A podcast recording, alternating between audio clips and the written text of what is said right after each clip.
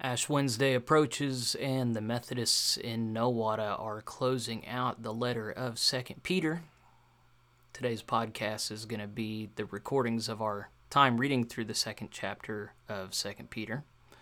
There's only one chapter left after this, and then we're into Lent.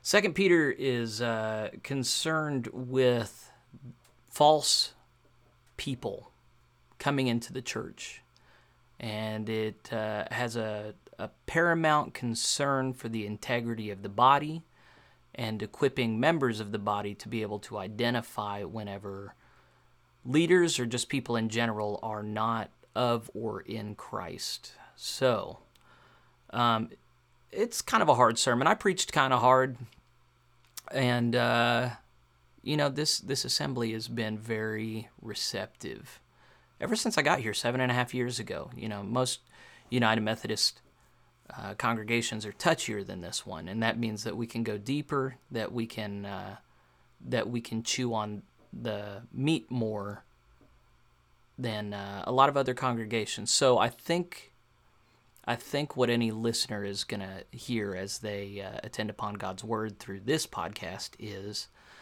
uh, a community really looking hard at an uncomfortable part of the scriptures. American Christianity is very uncomfortable with discerning this sort of thing in the body. We want to have churches that don't have to exercise discernment, that just trust in God to work in men and women's hearts and to uh, purify the body. And what that results in is a lot of really miserable churches that fight a lot over things that are really pretty clear. Now there there are some things that are not clear and and it's okay that not everything's clear. But some things are clear. The Bible talks about them and it's dishonest to act as though we just don't know. And um, so anyway, Second Peter deals with uh, a lot of that. It's, in my opinion, I think every single part of the Bible is absolutely essential. But Second Peter is often overlooked. It's three chapters. It's short. I don't know. I, I think it's very useful. So, anyway, I hope you enjoy your time with us. I, I hope you come join us this Sunday. It's a big time in the life of the church, uh, discerning if they want to continue to be United Methodist. This Sunday is the vote after worship. Uh, both Nowata and Delaware are going to gather together and have a formal voting process. There's been a lot of prayer gone into this, and it's been something that's torn a lot of communities apart, but ours is hold to, held together. And I'm just really uh, honored to be the pastor here and to proclaim God's word among people who want to hear it. So, anyway, I hope you're one of them. God bless you. Enjoy. Welcome to the Nowata Methodist Church podcast, where we hope to encourage you in your spiritual journey so that you may be a blessing to your local church and to the world.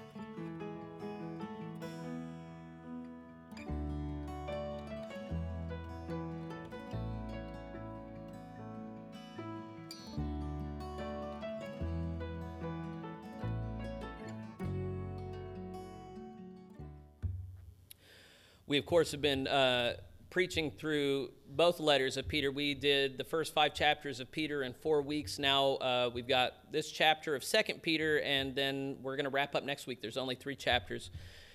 Chapter one, this is Peter, the Apostle Peter, the first among the 12. Uh, he writes um, the first chapter, you'll remember, he says, What we delivered to you, what we gave to you when we gave you the gospel of Jesus Christ was not cleverly devised fables and myths it's history, it's real.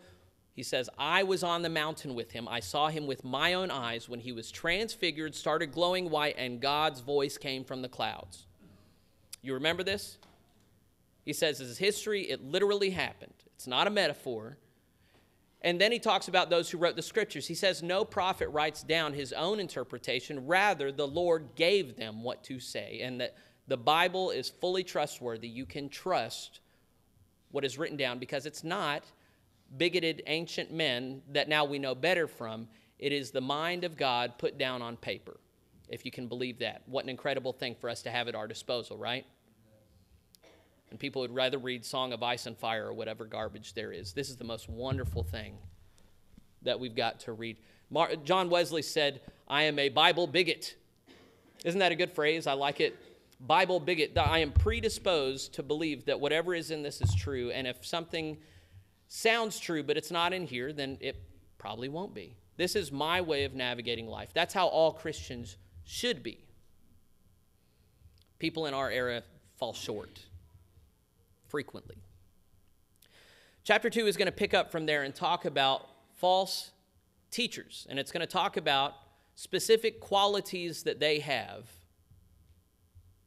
But this is coming right out of talking about the importance of Scripture and the historicity and truthfulness of it. So he is connecting this notion of the truth of Scripture and then the falseness of other leaders. Because the reality is, interpreting the scriptures is for some reason just really hard for us. We're very selfish and we don't like looking at the parts that convict us of our sins, and we like looking at the parts that already fit our agendas. We're very self interested, aren't we? Or am I the only one? I'm confessing a human condition for all of us, and you're not taking offense because it's the truth. We are self interested creatures who don't want to hear things that are uncomfortable, and we want to hear things that are comfortable. And then the task of preaching is to comfort the afflicted and afflict the comfortable. So if you feel afflicted by me, sometimes it's because you've gotten too comfortable and I love you and I have to wake you up. It's not because I'm mean, it's not because I want to hurt you, it's because it was written down because outside of this truth, there is no salvation. I don't see the point of what we're doing here if you can be saved in another way. I, I, I just think this is nothing more than a social gathering, an unnecessary social gathering, if people can be saved in some other way. The Christian song and dance, the Christian way of life, is for those who want to be saved from their sins. That's what we're doing here and now. We are learning about how it is that Christ saves us and what our saved lives are now to look like. Amen? Amen. Chapter 2. But there were also false prophets among the people, just as there will be false teachers among you. He's talking about the ancient Jewish people. You'll remember, even when God saved them out of slavery in Egypt, immediately there were people who arose up within God's people that preached against Moses and worked against God's purposes. And he's saying, if that happened in the first covenant community, it's going to happen in yours too. Wouldn't we all like to believe, oh, there's no threat of false teaching in my church? Wouldn't we love that? Oh, I don't have to be on guard. I can just listen. I can take it all in uncritically. Oh, wouldn't that be wonderful? That is a lie from the evil one. I would love to think that I'm never going to tell you anything wrong. I would love to think that I'm never going to steer you wrong. But you shouldn't trust in that. You should not put your trust in me. You should put your trust in Christ Jesus known through His Word, and you should hold me up to that standard. And if at any point I start taking you away from who Christ is, you remember what you should say? Get behind me, Satan. That's what Jesus said to, to Peter, right? You're speaking of earthly things, not of heavenly things. Anytime you got a leader in the church who is speaking a message other than the message of Christ Jesus, the only thing to say is, Get behind me, Satan. Even if it's your pastor that you love dearly. These false teachers will secretly introduce destructive heresies.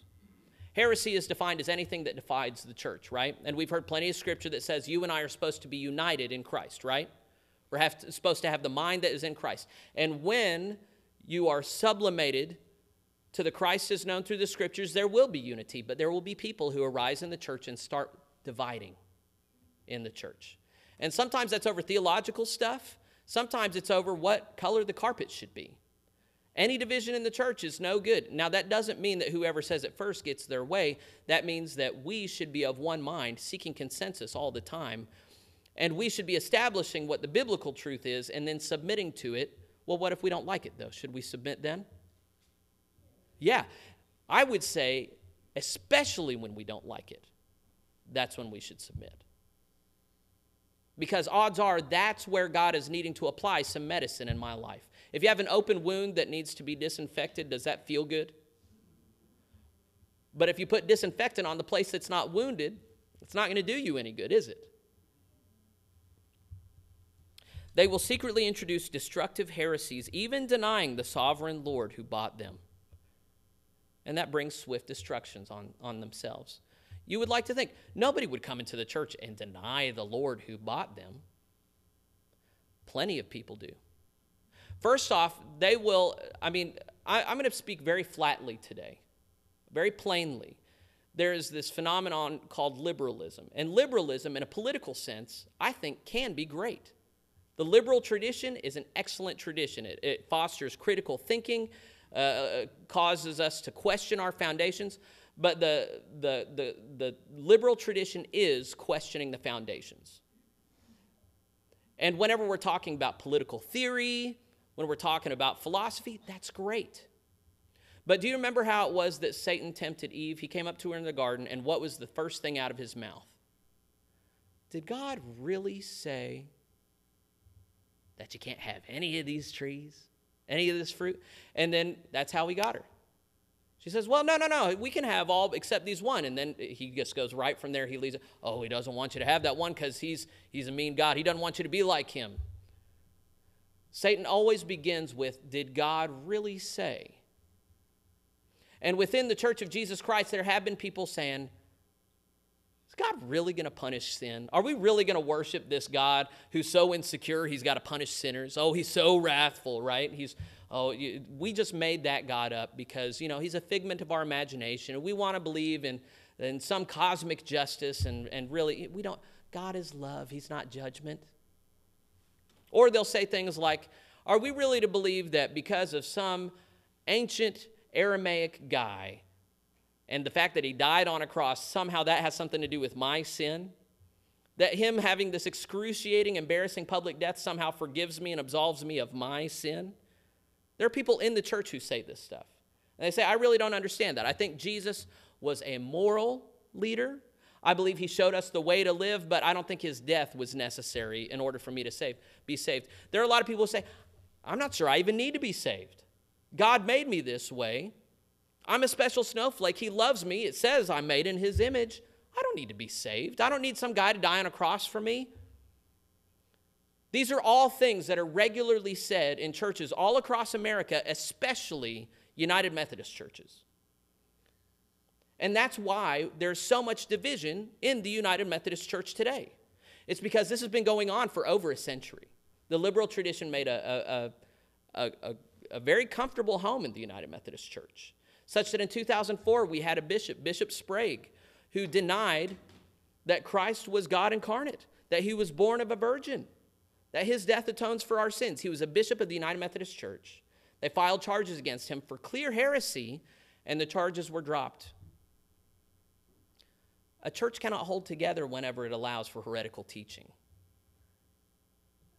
A church isn't a church when it preaches against biblical teaching.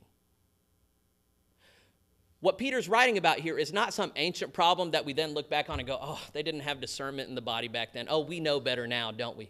No, he's talking about something that has been in place from the beginning of creation. God shows us his truth, and we go, but is it really the truth, though? It's war- Peter's warning us about that. There are going to be people who come that make you question your foundational beliefs, and you have to know them for who they are. If you don't see that they are false teachers, they will lead you astray. And he is going to say that flat out here in a bit. Let's go back in. we took all that time in verse 1. We're not going to take all that time with every verse. I'm going to take a drink, though. All right, verse 2. Many will follow their depraved conduct and will bring the way of truth into dispute. So that this is the thing. He's going to talk about these leaders. They try and make allowance or room for a willfully sinful behavior uh, in our lives. And he's saying that when we listen to them and when we permit sin in our lives publicly, we're giving Christ a bad name. We're giving the Christian church a bad name. And indeed, when you look at why a lot of most people say that they're not interested in the church, it's because they know hypocritical, evil Christians. People who don't practice what they preach.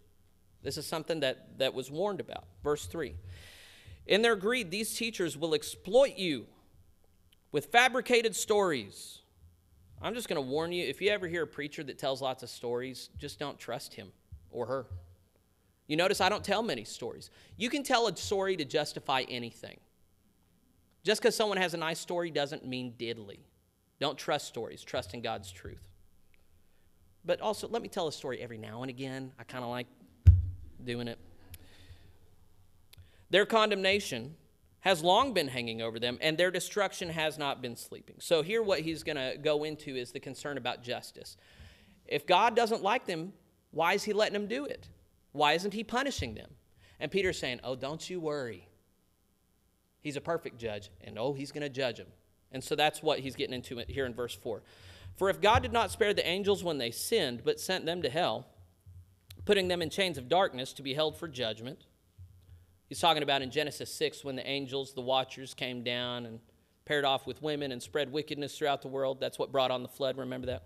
Verse 5 If he did not spare the ancient world when he brought the flood on its ungodly people, but protected Noah, a preacher of righteousness, and seven others. Okay, so here's a story where God condemned a lot, but he saved some. He saved the righteous, right? Here's another one.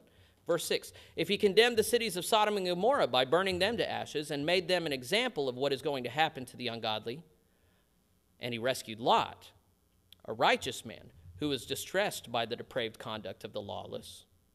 For that righteous man, he's talking about Lot, living among them day after day, was tormented in his righteous soul by the lawless deeds he saw and heard. If this is so, then the Lord knows how to rescue the godly from trials and to hold the unrighteous for punishment on the day of judgment. So he, Peter is saying God is a perfect judge. All the wicked, every single one, will be judged. All the righteous, every single one, will be saved. And that judgment and that salvation is currently being experienced today. Those who persist in sin, their condemnation is on them right now, even if they don't feel it. Somebody approached a pastor one time, said, You talk about how I'm spiritually dead without, without Jesus, but uh, that, that there's this terrible weight on people without Jesus who persist in sin. He says, I don't feel the weight.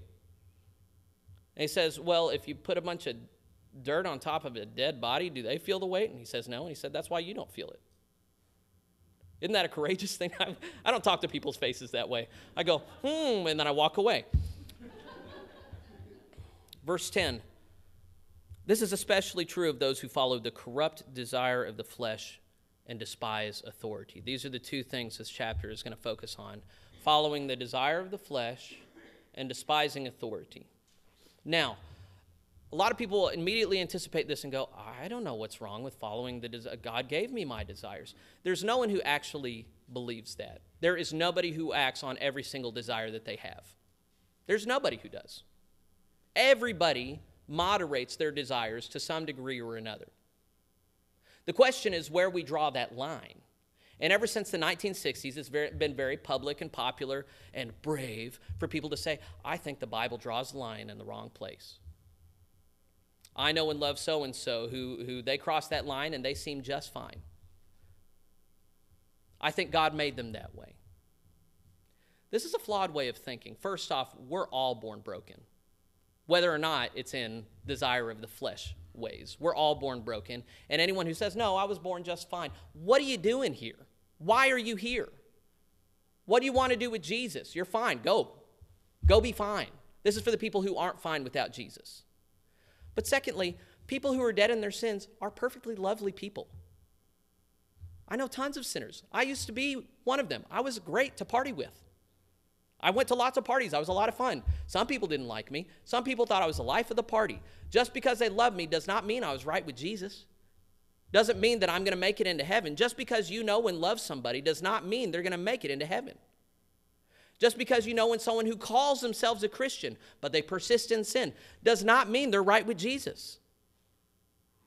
I can't tell you how many times I've heard people say, Oh, I don't think that's a big deal. I'm a Christian and I do that. You're not the standard. Jesus is the standard. And if you're not meeting that standard, your job is not to go, oh, I'm a Christian and I'm just fine. No, you're not. Until you meet the standard of Christ Jesus, you need to be working out your salvation with fear and trembling. That's, that's language from the Bible. Am I afflicting the comfortable?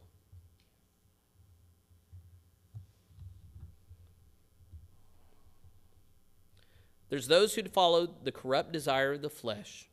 If we don't live by the flesh, then what do we live by? Scripturally, what is the, what is the flesh against? Spirit. Jesus said, Unless you be born again of water and the Spirit, you cannot enter the kingdom of God. We are not guided by our fleshly desires, we're guided by the Spirit.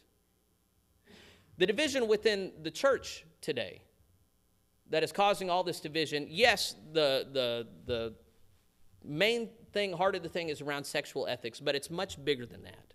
And it is are we to be governed by the Holy Spirit and go to war against the flesh? Or are we to be governed by the flesh and pretend it's the Spirit? That's that, where do we start? Do we start with the spirit and try and give it lordship over the flesh, or do we start with the flesh and give it lordship over the spirit? It's two fundamentally different ways of going through the world. And the really infuriating thing is people on both sides use the exact same stinking words. And they'll say, Jesus is my Lord. Well, Jesus is my Lord, but he's a very different Lord for you than he is for me. Well, I, I believe that Christ saves, and I believe in salvation. Well, your salvation is a very different salvation than the one I'm talking about, you know. I believe that God punishes the wicked. Okay, yeah, yeah, yeah. Oh, what kind of punishment are you talking about? Because I'm talking about hell. Oh, you're talking about a life badly lived, but everyone still gets into heaven? Let me ask you this Are there consequences for how we live our lives? If somebody gets drunk and goes and gets in the vehicle do they have any eh, right to expect that things are going to go well? If somebody gets their paycheck and instead of going and paying their bills goes over to the casino, do they have any right to expect that things are going to go well? We talk about, you know, this is obvious. This is obvious consequences. If somebody lives their lives in defiance of the scriptural testimony and follows the desires of their own flesh, do they have any right to be expecting to be with Christ for eternity? You guys, it was I handed it to you. You were so loud and no drunk driving, no casinos. Oh, but I still want everybody to go to heaven. Well, I want them to go to heaven too. But there's consequences. And people who do not live and die in Christ have no right to expect to be with him for eternity. They have no right to. And it'd be one thing if I'm sitting here and just, oh, these poor, evil, damnable people out there, shucks, wish there was something we can do for them, but there's not. No. You and I have been given the good news to give them, to save them. And to every single person, the message is the same. You were born dead in your sins. Christ died for you out of his love while you were dead in your sins. Now, your response is to repent, to forsake your sins, and to walk in newness of life for the rest of your life.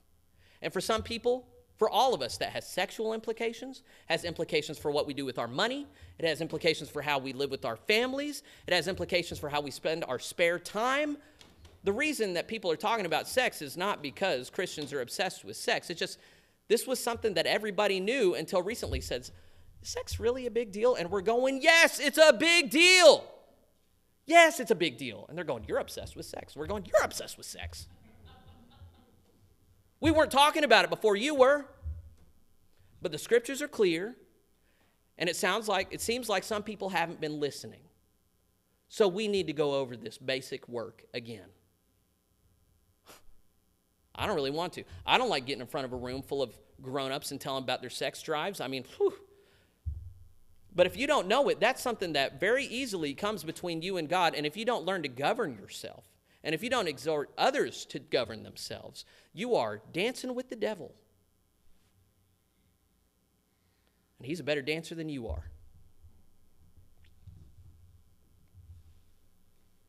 A, you think my metaphors are stupid? I was talking to a pastor who got in big trouble this week. I'll tell you this story in a few weeks, maybe. But I said, What'd you get in trouble for, man? He said, I pooped in Satan's cereal bowl. I said, Do you preach like this, man? He says, Heck yes. So anytime you think I'm just really too much, just know there is some guy talking about poop from the pulpit, and it's not, it's not going to be me. All right, so we have those who follow the corrupt desire of the flesh, and then those who despise authority. And then to be clear, the Bible establishes authority within the church and authority here on earth, and it says that both are directly from God. So within the church, you have the authority used by the elders, uh, those are the, the people who run the local church, have the authority from God to run the local church. Your job is not to buck authority, but to bless authority insofar as it's rooted in Christ Jesus in the church. Now, in the world, it's a completely different thing because the world is not the church. So God gives wicked rulers to wicked people. That, uh, that's a quote from G.K. Chesterton, I think. Uh, when people, when there's wicked people, God rewards them with wicked rulers. But the thing is that God also He gives us the rulers we got, and our job is not to buck the rulers we've got, but to bless the rulers we've got, to pray for the rulers we've got. And over the years, I've made people angry for blessing for different, pre- uh, praying for different presidents that we've gotten, wishing well-being upon them, because partisan politics gets us pretty bitter. And the thing is, when you're so partisan, you're into your party that you actually hate people on the other side, you, you draw down curses for them and you don't bless them, uh, the scripture should convict you on that. So I know it's hard to bless and love and wish for the well being. You know, a lot of, I remember Cody one time, he says, How do I pray for the Taliban? You remember that? I said, Pray that they convert. You know, if you, if you hate people on the other side, pray that they would see the light. Pray that there would be common ground between your side and theirs. Do not be praying for the condemnation of others. God's going to bring that just fine without you. Bold and arrogant, they are not afraid to heap abuse on celestial beings. He's talking about angelic, otherworldly beings. Uh, if you don't know it, they're not just demons, but there are angelic presences around us. Um, there are people who are very bold in speaking about spiritual realities. They really shouldn't be. He's saying they, uh, they're not afraid to heap abuse on celestial beings, yet even angels Although they are stronger and more powerful, they don't heap abuse on such beings when bringing judgment on them from the Lord. But these people blaspheme in matters they do not understand. They're like unreasoning animals, creatures of instinct, born only to be caught and destroyed. And like animals, they too will perish. I could preach on this longer. I'm reaching the end of my time. Um, we live in a time where a lot of people speak out of their depth. They don't know what they're talking about. They just talk, and people listen for some reason. If, if you don't know what you're talking about, just be quiet.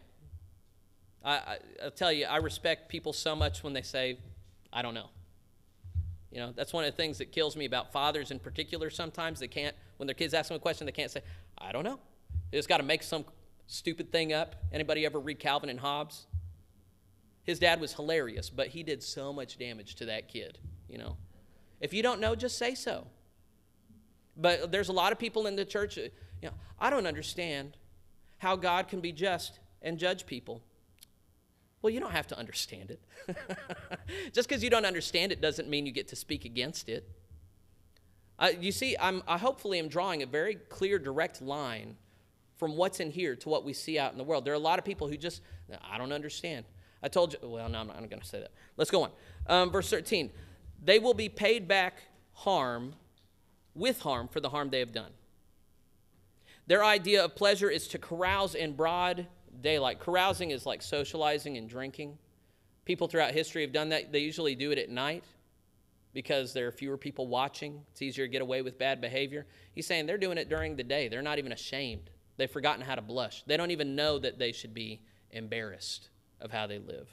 They're doing it in broad daylight. They are blots and blemishes, reveling in their pleasures while they feast with you. These are not people outside of the church. These are people who come into the church and don't have the decency and the sense to know that their sin offends the Lord and corrupts the body. They're blemishes and blots.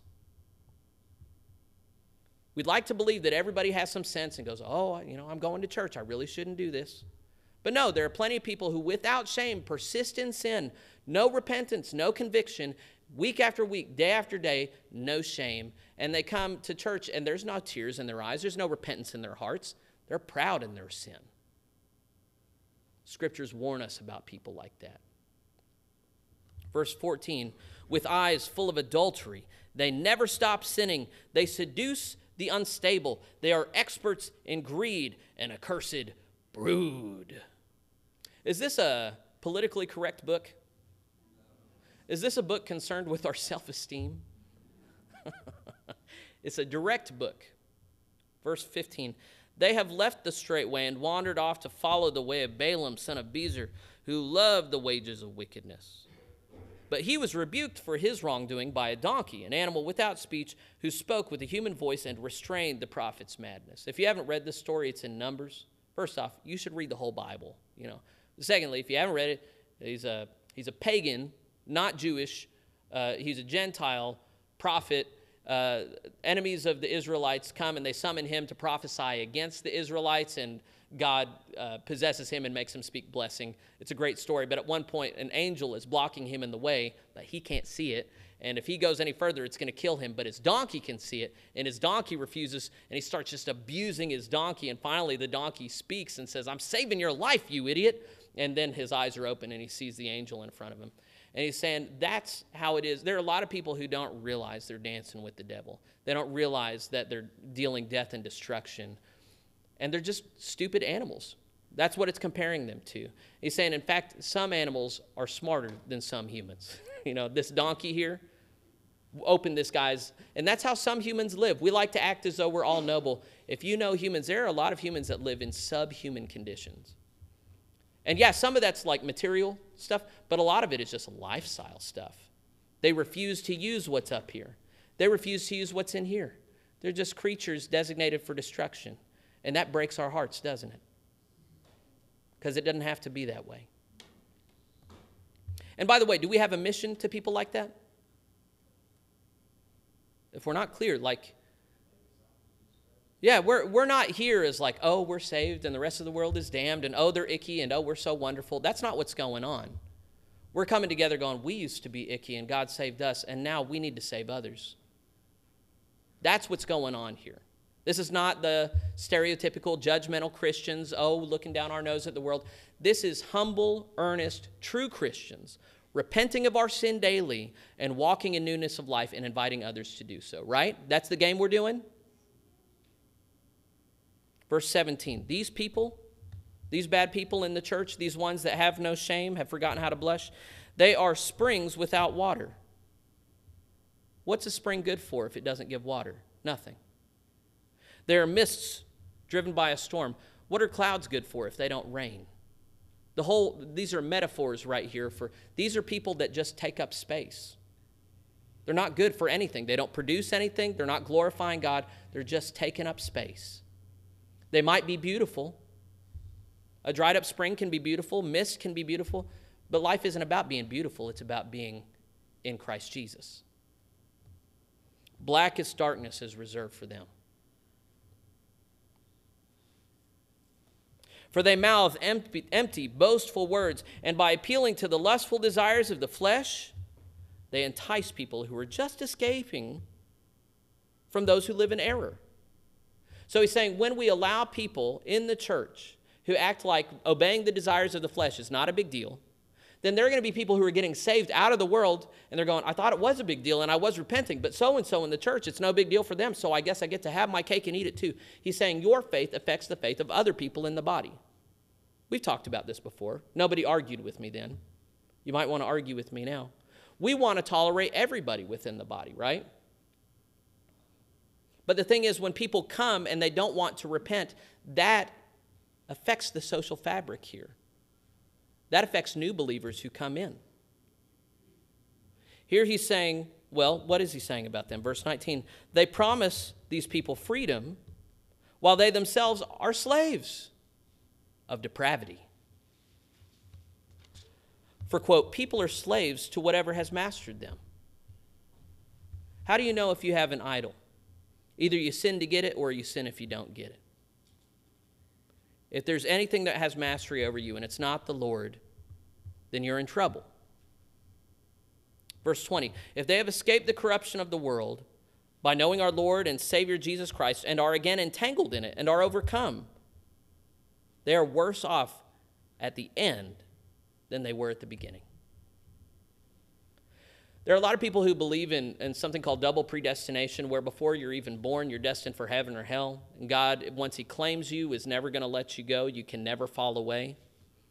If that's the case, I don't know how to make sense out of this because He's saying there are people who come to Christ Jesus, they confess Him as Lord, they're established in the faith, but then they fall away. He's saying it flat out. There are people like that here. And He says it's worse off to be one of them than to have never come to Jesus in the first place.